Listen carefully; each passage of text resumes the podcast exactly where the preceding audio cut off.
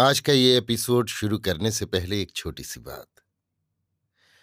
क्या आप भी अपना पॉडकास्ट बनाने की सोच रहे हैं? तो एंकर ट्राई कीजिए। ये पॉडकास्ट बनाने का सबसे आसान तरीका है। नंबर एक, ये फ्री है। नंबर दो, इसमें कई सारे ऐसे टूल्स हैं जो आपको अपने फ़ोन और कंप्यूटर पर रिकॉर्ड और एडिट करने की फैसिलिटी देते हैं। नंबर तीन, आप अपने पॉडकास्ट को डिस्ट्रीब्यूट भी कर सकते हैं, जिससे इसे स्पॉटिफाई और दूसरे प्लेटफॉर्म पर सुना जा सके। तो डाउनलोड कीजिए फ्री एंकर ऐप या विजिट कीजिए एंकर डॉट एफ एम पर अपना पॉडकास्ट स्टार्ट करने के लिए। ये तो थी एक छोटी सी जानकारी, और अब शुरू करते हैं एपिसोड का सिलसिला। तो आज के एपिसोड में लीजिए सुनिए ओ. हेनरी की लिखी कहानी, एक अखबार की कहानी, मेरी यानी समीर गोस्वामी की आवाज में। सुबह आठ बजे जीसीपी की दुकान पर प्रेस से आए हुए ताजे अखबार पड़े थे। अपनी बिरादरी की धूर्तता से लाभ उठाता हुआ वो सामने ही मटर गश्ती कर रहा था। उसने ग्राहकों को अपना काम अपने आप करने को छोड़ दिया और दूर खड़े खड़े गल्ले पर नजर भी रख ली।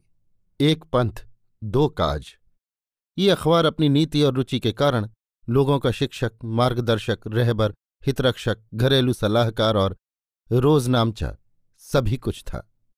उसकी बहुत सी विशेषताओं में से हम सिर्फ तीन संपादकीय लेख उदाहरण के तौर पर पेश करते हैं। इनमें से पहला सरल, शुद्ध और ओजस्वी भाषा में अभिभावकों और शिक्षकों को संबोधित करके लिखा गया था, जिसमें बच्चों को शारीरिक दंड देने की निंदा की गई थी। दूसरे में एक कुख्यात मजदूर नेता पर अभियोग लगाते हुए उसे स्पष्ट चेतावनी दी गई थी। ये नेता अपने अनुयायियों को एक दुखदायी हड़ताल करने के लिए उकसाने की तैयारी में था। तीसरे में लच्छेदार भाषा में ये मांग की गई थी कि पुलिस दल की हर प्रकार से सेवा और सहायता की जाए ताकि वो जनता की सेवा अधिक क्षमता से कर सके। इस प्रकार के महत्वपूर्ण उपदेशों और हिदायतों के अलावा शहर के निवासियों की सेवा में वैयक्तिक कॉलम के संपादक के कारगर नुस्खे और व्यवहारिक सूचनाएं भी उपलब्ध हो सकती थीं। किसी नवयुवक द्वारा अपनी प्रियतमा के जिद्दीपन की शिकायत करने पर प्रेयसी को जीतने का तरीका सिखाया गया था। इसी प्रकार सौंदर्य के स्तंभ में किसी युवती द्वारा चमकीली आंखें, गुलाबी गाल और सुंदर चेहरा प्राप्त करने के उपाय पूछे जाने पर उपचार सुझाए गए थे। एक और आकर्षक विज्ञापन वैयक्तिक कॉलम में छपा हुआ था। प्यारे जैक, मुझे माफ करना, तुम्हारा कहना ही सही था। आज सुबह साढ़े आठ बजे मेडिसन चौक में मुझे मिलना, हम दोपहर को चल देंगे। तुम्हारी गुनाहगार। आठ बजे एक युवक जीसीपी की दुकान के पास से गुजरा। उसकी आंखें थकन और बुखार की हरारत से जल रही थीं। जाते जाते उसने गले में एक पैनी डालकर ऊपर का अखबार उठा लिया। रात भर करवटें बदलकर गुजारने के बाद सुबह वो बहुत देर से उठा। नौ बजे ऑफिस पहुंचना था, पर उससे पहले भाग दौड़ करते दाढ़ी बनवाना और एक कप कॉफी पीना भी जरूरी था।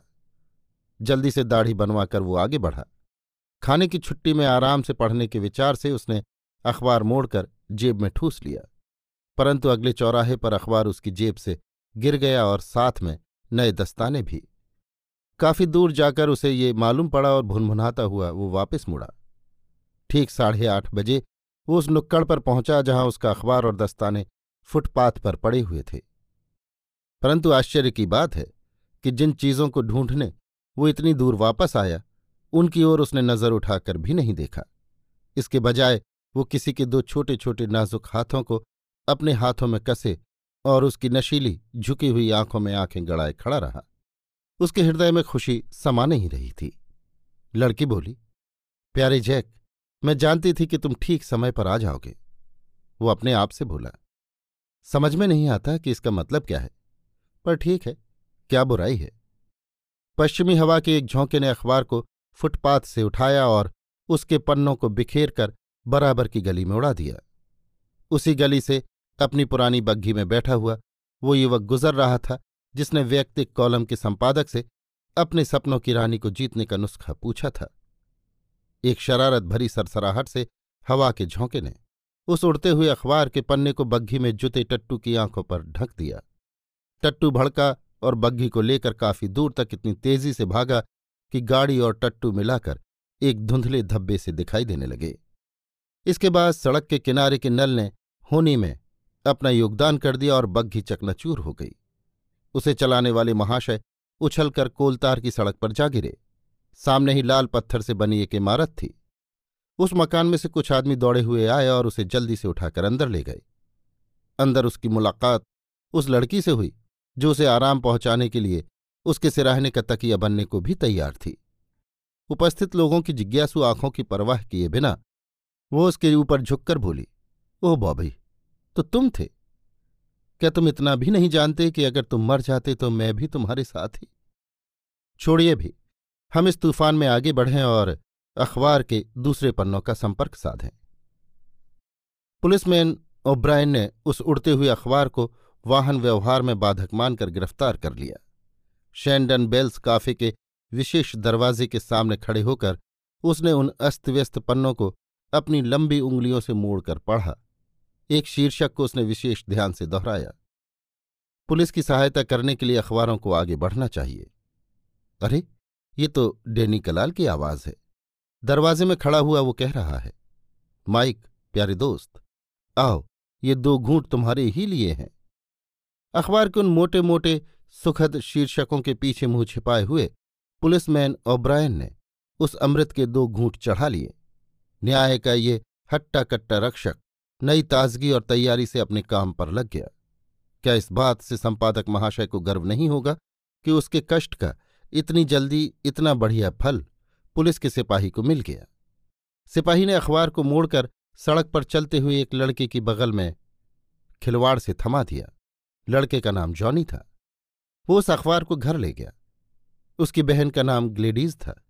इसी ने अखबार के सौंदर्य स्तंभ के संपादक से चेहरे की सुंदरता बढ़ाने का रामबाण उपाय पूछा था।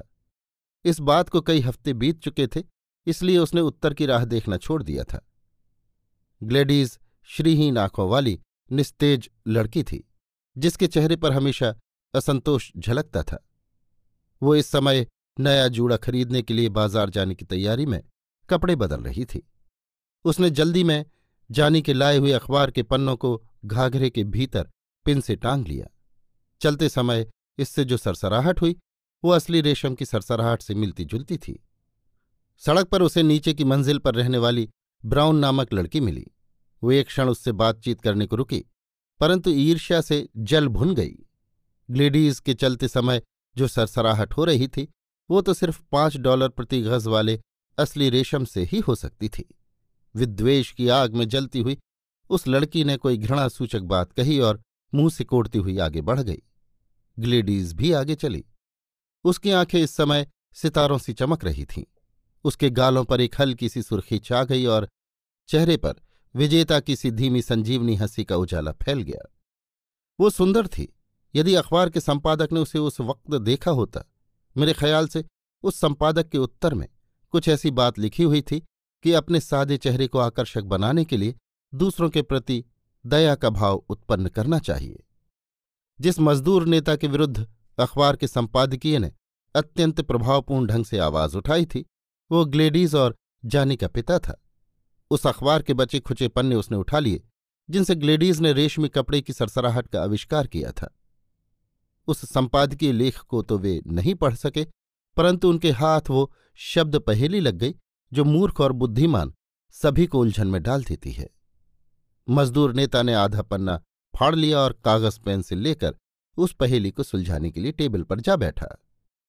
तीन घंटे तक उस नेता की नियत स्थान पर बाट जोहने के बाद दूसरे कई दक्षिणपंथी नेताओं ने पंचों द्वारा फैसला कराने के निर्णय की घोषणा कर दी और इस प्रकार वो हड़ताल और उसके दुष्परिणाम उस समय तो टल गए।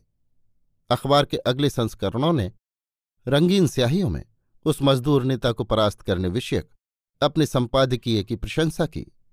इस कर्मठ अखबार के बाकी वाले पन्ने भी उसकी शक्ति को सिद्ध करने के लिए इधर उधर चले गए। जब जॉनी स्कूल से घर लौटा तो उसने अपने ढके हुए अंगों को टटोला और अपने कपड़ों के भीतर से अखबार के बाकी वाले टुकड़ों को निकाला। अपनी विद्वता की खींचातान में शरीर के जिन अंगों पर सबसे अधिक मार पड़ती है उन्हीं की रक्षा करने के लिए अखबार के पन्नों को अत्यंत कलात्मक ढंग से जमाया गया था। जॉनी एक गैर सरकारी स्कूल में पढ़ता था और अपने शिक्षक से उसकी अनबन थी। जैसा पहले कहा जा चुका है, अखबार के सवेरे वाले संस्करण में विद्यार्थियों को शारीरिक दंड देने के विरुद्ध एक शानदार संपादकीय प्रकाशित हुआ था। इसमें कोई शक नहीं कि उसका काफी असर हुआ। इतना सब कहने के बाद भी क्या आपको अखबारों की अपार शक्ति में विश्वास नहीं होता? अभी आप सुन रहे थे ओ हेनरी की लिखी कहानी, एक अखबार की कहानी, मेरी यानी समीर गोस्वामी की आवाज में।